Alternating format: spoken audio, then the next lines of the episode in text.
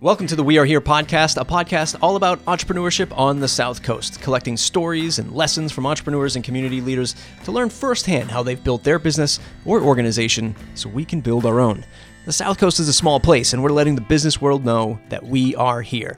Show your support by liking us on Facebook at facebook.com slash the We Are Here podcast, and join the newsletter for all of our latest announcements and upcoming episodes at southcoast.fm slash subscribe that's southcoast.fm slash subscribe. Hey, everybody, welcome back to the We Are Here podcast. Really excited to announce today's guest. It's Dina Hayden from the Co Creative. And in our conversation today, we're talking about the crossroads of entrepreneurship and art and creativity and how an entrepreneur is almost like an artist. And I was generally excited to just sit down with my friend Dina and talk about uh, all the stuff that she's been through in art and in the local community, and of course, building businesses. And I really hope you enjoy the lessons that she shares with us today. Don't forget to subscribe to the podcast over at southcoast.fm slash subscribe. Find us on iTunes by searching just South Coast or the We Are Here podcast. You can find us there, subscribe, leave us a five star review, helps us get found. And this show is brought to you by Slocum Studio. If you're looking for web services, marketing advice, and anything online and digital, you can check out slocumstudio.com. All right, without further ado, let's get into the episode. I'm Dina Hayden. I wear a lot of different hats, but um, I'm a professional artist myself, and I've um, been a part of a lot of different art organizations in Boston and in New Bedford. Um, but here I'm the program I'm the program director of the Co-Creative Center, so um, that's my role here. So I kind of came on board a year ago to get it up and running and establish uh, the first year and the structure for the Co-Creative Center. What is the Co-Creative? The Co Creative Center is a shared workspace for artists and designers. Um, so it's a platform for creatives to come in to work. Um, they can also teach classes, use the workshop, and exhibit their artwork in the gallery. So we try to um, foster a support for creative entrepreneurs in the city of New Bedford. I'm just like super interested to pick your brain and like creativity and business all at the same time. Like before I met you, I was like, I am not an artist. like, I, I, will never call myself an artist. Yes, I remember uh, you saying. And but I but it's it's really because I felt like you know you couldn't say that right. You know in in, in the world that I live in, people say, "How about I'm a web developer? I'm a web designer." I'm like, no, you're not. Like I know yeah. what you do, and I, that's my own like negativity coming through, like my own like you haven't gone through the paces that I've gone through to become this level. And I feel like maybe artists have that same thing, but it's like that maybe in like every like if you every how do I field. unclog a pl- uh, my sink and I'm like I'm a plumber now and yeah, plumbers yeah, are like yeah, no yeah, you're yeah. not. Right right right right. What I mean is, is that something that is just like is that is that something that you you see creativity in everybody or is it just a lesson you've learned over time that you know what I, I do accept creativity from virtually anybody? Well personally personally, I, I think there's a lot a lot of people have very different opinions on that. Um, going through art school there definitely is like a camp that is strictly you have to do this number of years of training and and show your work in x y and z galleries to be considered an artist but personally, I oh I think that everyone is creative and not necessarily an artist, but um, creative in their own way with the work that they do. So um, that's why a lot of people ask me here uh, if they can join if they're not quote unquote an artist, and so but I just end up having a conversation with them about well it's it's for someone that considers themselves creative or uh, the work that they do in that a creative realm. So, um, you know, and there's a lot of people that work here that are working on their companies. On being an entrepreneur is very creative. You have to be creative. It's about problem solving. So, um, and then a lot of people have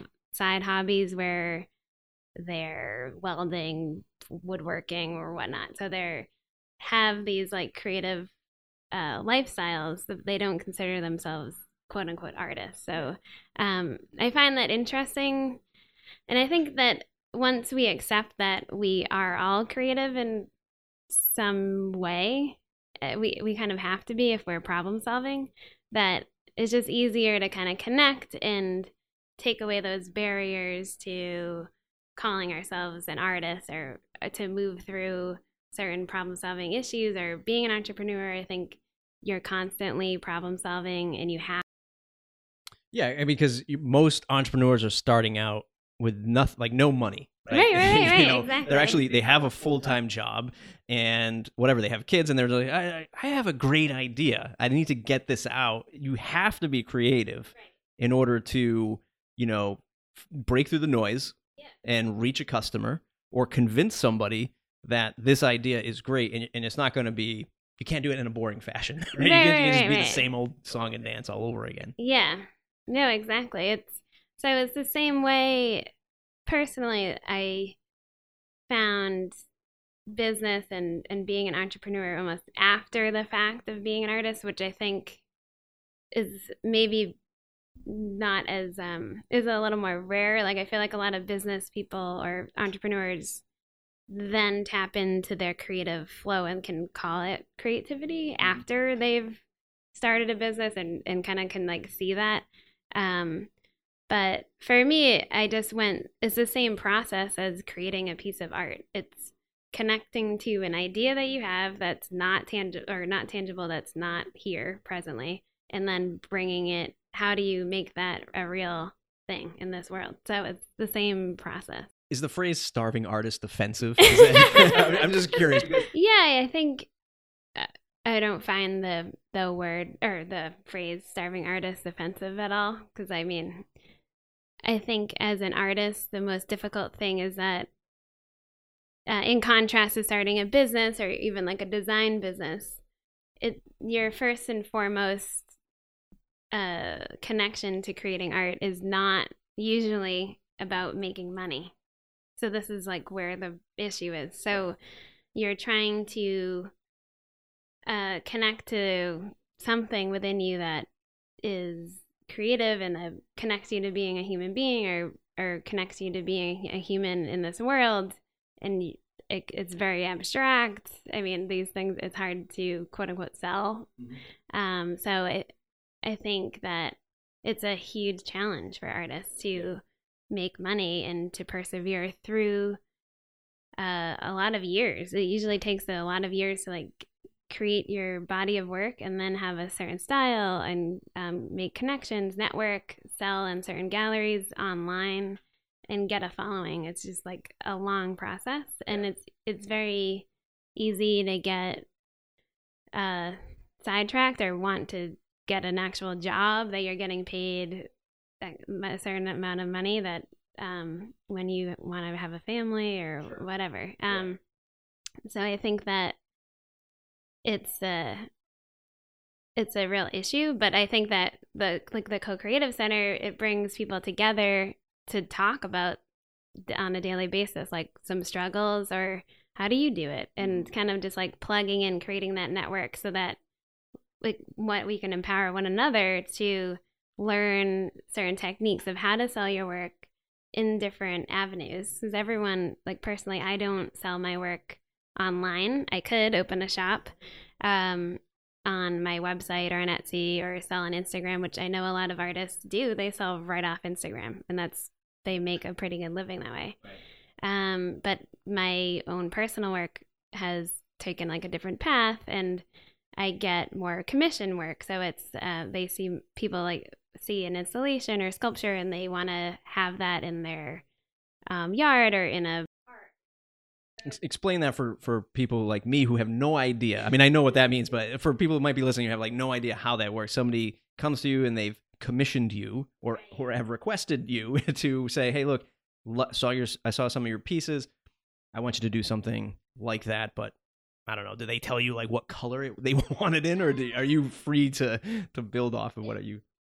depends on uh, your customer or who you're speaking with um, and you can always turn it down so i mean i've had certain like certain customers come to me and ask for a very specific piece and that for me personally would be so like the worst experience ever to create that.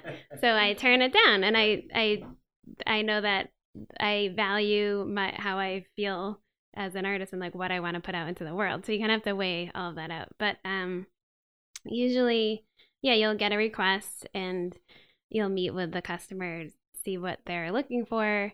Usually um when someone is a supporter of your artwork, they have a trust in you um, and can um, kind of trust your own process. So they'll say, "This is a site that I am looking for an outdoor sculpture," um, and then uh, and then you kind of come back to them with a drawing of what you're thinking about, and then it's like a process, and then you keep working with them or not. If and um, you so there's, there's a lot of artistic freedom usually within it, and I I find it that's exciting. Um, you can usually make a pretty good chunk of money as an artist that way, and then your work's out in the world, and and you're paid, and it's kind of like its own process in itself. It's sites. Yeah. And generally, you would imagine that most people. So, just drawing threads between, like, you know, maybe somebody who's who's starting a business now and they're they're actually building a product and they're out there trying to sell it, or they're like, you know, maybe somebody like me, it's in the digital space and they're like a, a, a let's say a graphic designer, they, they might be designing websites. I'd imagine that the folks that are, and I could be wrong, but the folks that might be commissioning you to build or to create art for them, they they probably have the means to pay you. So it's not like it's not like you start getting into a discussion of like, could you knock off a hundred bucks? Yeah, like yeah. You're probably not running into that. Like maybe yeah, some no. of us out there. Yeah. So I mean, and that's when um, you get those discussions when you're selling a piece of art. Like I've definitely had work and in a in a show or in my studio that someone has offered a price and they try to br- bring you down and it, there's definitely a negotiation with art um, especially in galleries like a gallery owner can uh, negotiate 10 to 20% lower than your price um, so that's in the contract usually with a gallery um, if you will allow the gallery to negotiate or not so that's something to look for. If you're not interested in that, make sure it has that in your contract with the Sure. gallery. Um, and then at art fairs, uh, definitely negotiation is a huge part of it. Yeah. Um, but usually, if someone is commissioning you for a piece, you have you give them a number that works for you, and it's usually just we kind of take it from there.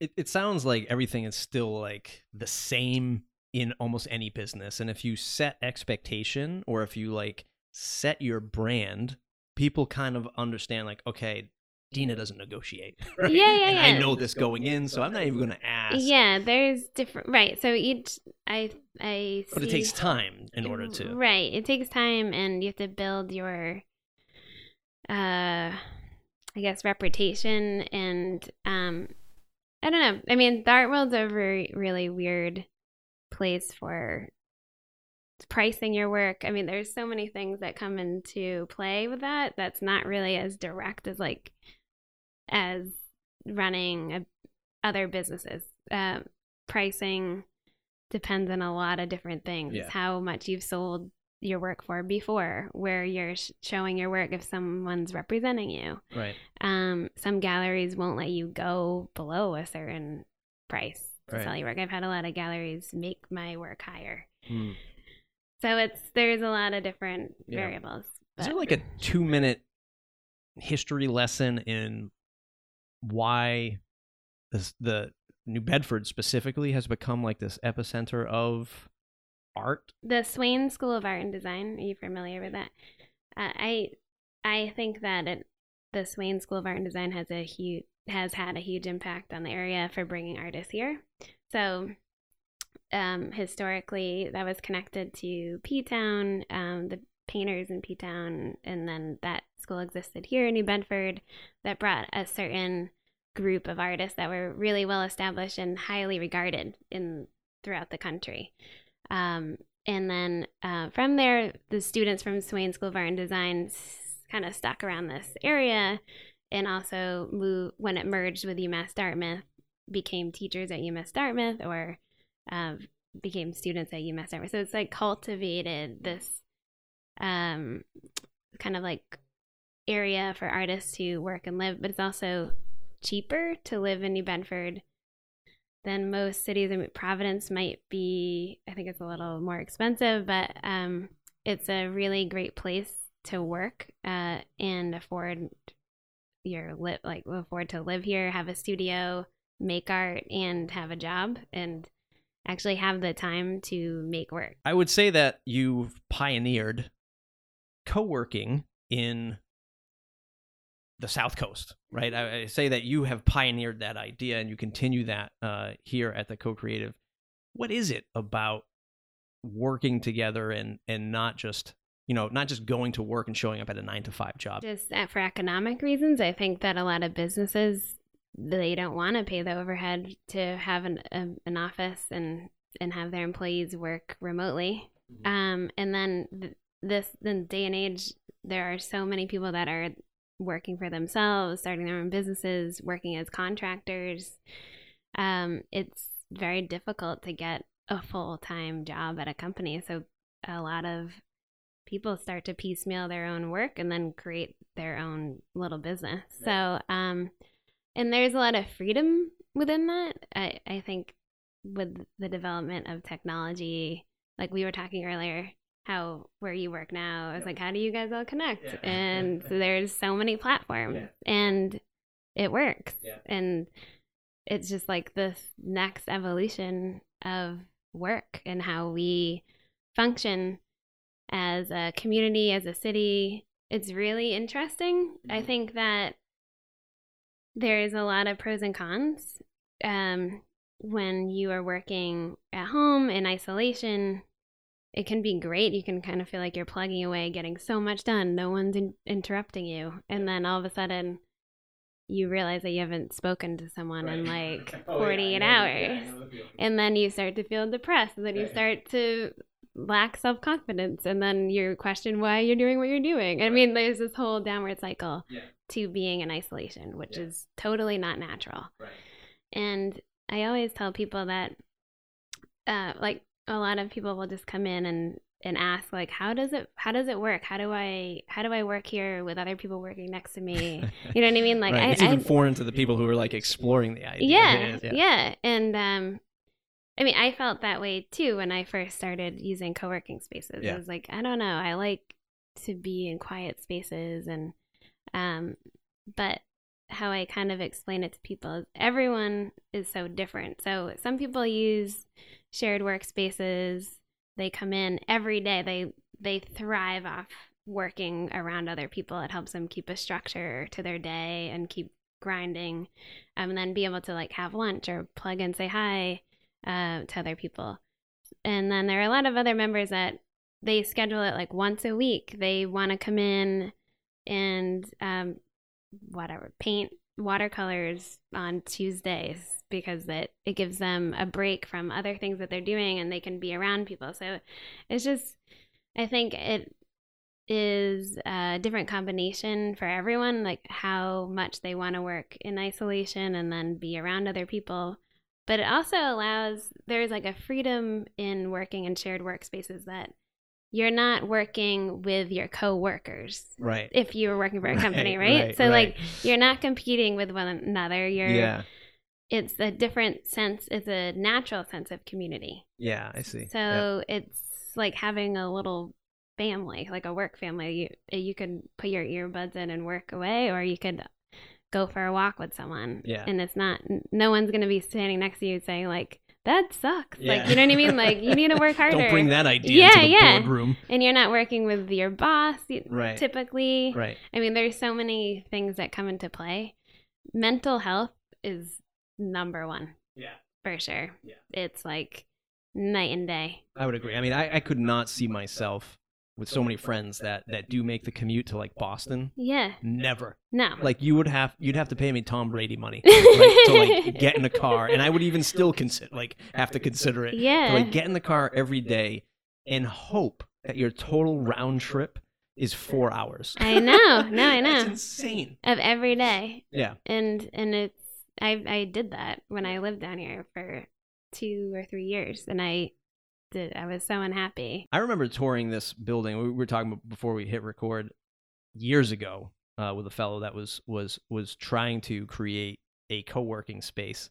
And I remember just the con- like I knew what it was, like being in the tech scene and just like knowing that co-working stuff, quote air quotes, uh, existed out in like big metropolitan like areas.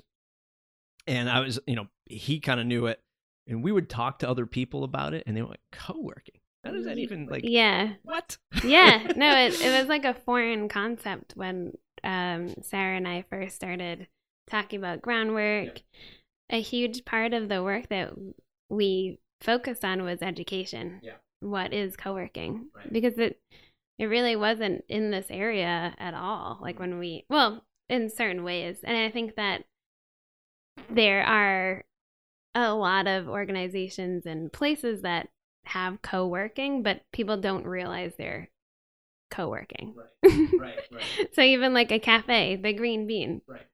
that's co i mean people are working definitely working there around other people and that's why they go there Yeah. um, so it's kind of just like bringing awareness to what co-working is what working with other people looks like and how it operates and functions and and uh, use trying it out experimenting with it So what what's the particular challenges today? Is it just like getting more artists and creative into this space? Is it still getting out the message? Is it competing with Green Bean down the street where somebody says, Um, I think that how I see it is that we kind of reinf all of the different shared workspaces or cafes reinforce and help raise the awareness together. I Mhm. don't think it's competitive at all. I um it's a wave that's coming if it's it's already here, but Yeah. uh the more people that move to the city um and even just in general know that the these shared workspaces are out there for them Mhm. that it's there we're not going to have enough spaces for, it I was just about to say, yeah, you get to a point like even touring this place so far, it looks like wow, we're already we might already be at yeah capacity. I mean, I'm not speaking for you. I'm just looking. we're good yeah we're i mean we're nine months in and we probably will be at capacity this year Yeah. and and it's a like a pretty thriving community where i don't see many people you know like some people wax and wane but uh there's a definite need for more spaces like this so that um it just reinforces that movement Yeah. um like in a lot of other cities and providence even uh, boston i just was down in philly there are co-working spaces everywhere Right. um and it's kind of like a coffee shop like they could be on every corner Right. and they right. can have their own theme or uh, identification or frames of support right. so like here we we focus on the creative enterprise. So it's um and I think that's great and it's unique so that it can kind of gather people in certain areas in different industries. Um in Boston there's a lot of examples like that. Uh Greentown Labs, they focus on sustainable uh, industries and businesses. Artisan's Asylum is similar to co-creative, but it's more of like a hardcore makerspace. Mhm. Um, but uh, there's a lot of uh, music recording co-working spaces so that it supports musicians.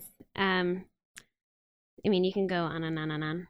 New Bedford, uh, you know, specifically, and you know, again, talking to uh, Jeremiah, talking to Shelly, Sarah, and and Boutique Fitness. In fact, now that I go through my Rolodex of people that I've had on the show, it's pretty much everyone so far. Anyway, in New Bedford, it's it's just the specific uh, support structure that's Mhm, here, right? mhm. Not not. I'm not talking maybe government or political or anything like that. Maybe there is, but I'm just talking from like downtown, you know, New New Bedford business owners like coming Mhm. together. Yeah. Uh, this facility owned by Whale, which is the Waterfront Historic Area League. Um, and the and the and for the folks who don't know, the the, the catch phrase is revitalizing New Bedford through historic preservation. Um, there's a lot of places or organizations that folks you know can turn to when they are, I guess, looking to start a business. For sure. Um, I mean, if you were starting up a business in New Bedford or the South Coast today, I mean, do you have like a place you would say, you know what, you really want to talk to these people first? Like you, you might want to start here? Is there anything Yeah. like that that you know of? Yes, I would. And I always point people to the New Bedford Economic Development Council. They are amazing and they support businesses coming into New Bedford. They'll plug you right into um, the community, listen to what your needs are, um, and point you in directions uh, that you might need. So if you need to develop a business plan or um, a cash flow model or just develop your idea a little bit more or go out to see sites that you're interested in renting, they're definitely the first. I always recommend that as your Yeah. first stop. They're connected with the city of New Bedford. Um, they're actually a nonprofit underneath the city of New Bedford, so they work really closely with the mayor. Sure. So they know about the development happening in the city and can really foresee where your business might fit. Yeah. What do you, I mean, is it the is it the people that make up the organ? Not to put you on the spot, but I'm always curious on like how because there are other towns and cities that they have initiatives like this, but they're just Right. nowhere near as effective. Uh, and and, Yeah. and and I hear this come up in my conversations over and over Okay. again. Um, I definitely. Well, there are uh, many like New Bedford heroes. I could name them a list of people that were hugely uh, made a big impact on what I've been able to do in this city, Mhm. and it, I I really do owe it to them. But I do think that the nature of the city is collaborative. So I think that's like the overall um, message that I guess I would like to get across that this city works very collaboratively, which helps everyone out. Yeah. So, um, and I think that a lot of other cities are looking at New Bedford now and seeing that how collaborative we are as a city and trying to model after us. So I've I've I've talked to a lot of different cities where I work a lot with E for All. Um, so I've talked to different uh, like um, E for All locations in Holyoke, um, but other organizations that are trying to start co-working spaces all throughout Massachusetts, and they are dying to know like the secret sauce. How did you do it? Yeah, You know? and it literally it's not it's not just one person, it's not one business. It's that we all really support one another and plug one another in to uh, help each other grow and help the city grow as a collective in in within the South Coast. Yeah, you know, and that's uh, that's something that I feel like gets lost, especially in uh, like entrepreneur entrepreneurial journeys or somebody who's just like starting a business. Uh, again, like if if you leaned on technology that's out there, you know, like the site like Meetup.com, Mm-hmm. like if you're a plumber and you just want to, you know, you're like I can't find any customers, or I'm not finding the right customers, you could literally start your own meetup Yeah. about whatever it is. right? I mean, you could you don't want to fix sinks anymore. Start a fix sink meetup. Yeah, right? yeah, And just tell people, hey, you want to talk about it? Here's the best products. Here's some of the cool things I saw at Home Depot, whatever you might want to try. And spend a fraction of your time just like teaching people about this stuff. If you don't want to take those customers, great. Teach them how to do it. yeah. Be just a great person to, you know, support whatever or other plumbers, in Right. fact. Um, and there's so many ways to create community that I think so many people just bypass because they feel like this is my idea. This is my right. business. I can't be telling exactly. anybody about this stuff." exactly. When in fact it helps you ten times more exactly. than not. You know? And it, I think that is a shift in uh, thinking, and um, I, and um, you are you practice it yourself. In the past ten years, there's been a significant shift uh, with that kind of collective, community-based thinking around industry, right. and so. I just see that as a huge that's a huge thing, and Right. that will really start to shift smaller cities and um, the growth within cities um, and its impact, um, even just across the the board.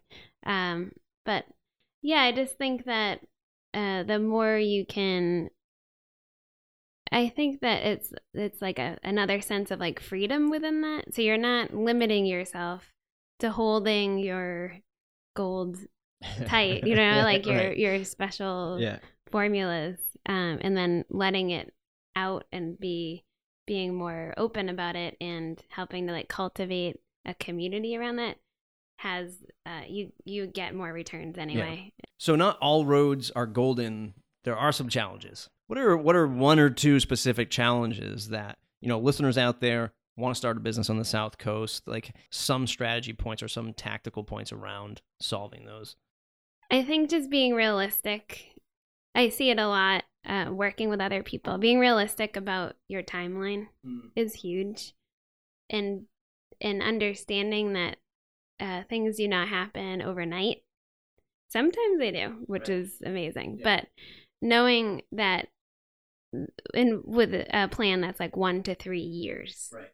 it's going to be a really grueling one to three years. Yeah. and it's not at all just like a, a rainbow butterfly Right. a couple of years. So it's Yeah. like, um, I think before you start anything, um, really addressing like why you're doing it, Yeah. having that commitment, and so that it's like a lighthouse that you can keep coming back to, and knowing that what you're doing is meaningful, and go back to the why. Yeah. Um, because uh, you know, there's a lot of people out there that when you're out there shining and driving forward, um, there's some people that react to that in a way that's negative sometimes, or you just you're you experience some pushback or um, some a lot of like negativity. I think when you're paving your own path, Yeah. and the more you can be centered on the why of what you're doing and know your focus, the less you'll get wavered from that path from other people or certain situations coming in your your way. So just kind of like having a relationship, I think I, I think of it as like a relationship with your ideas or a relationship with your business Yeah. that you just have to have like that commitment Right. to it.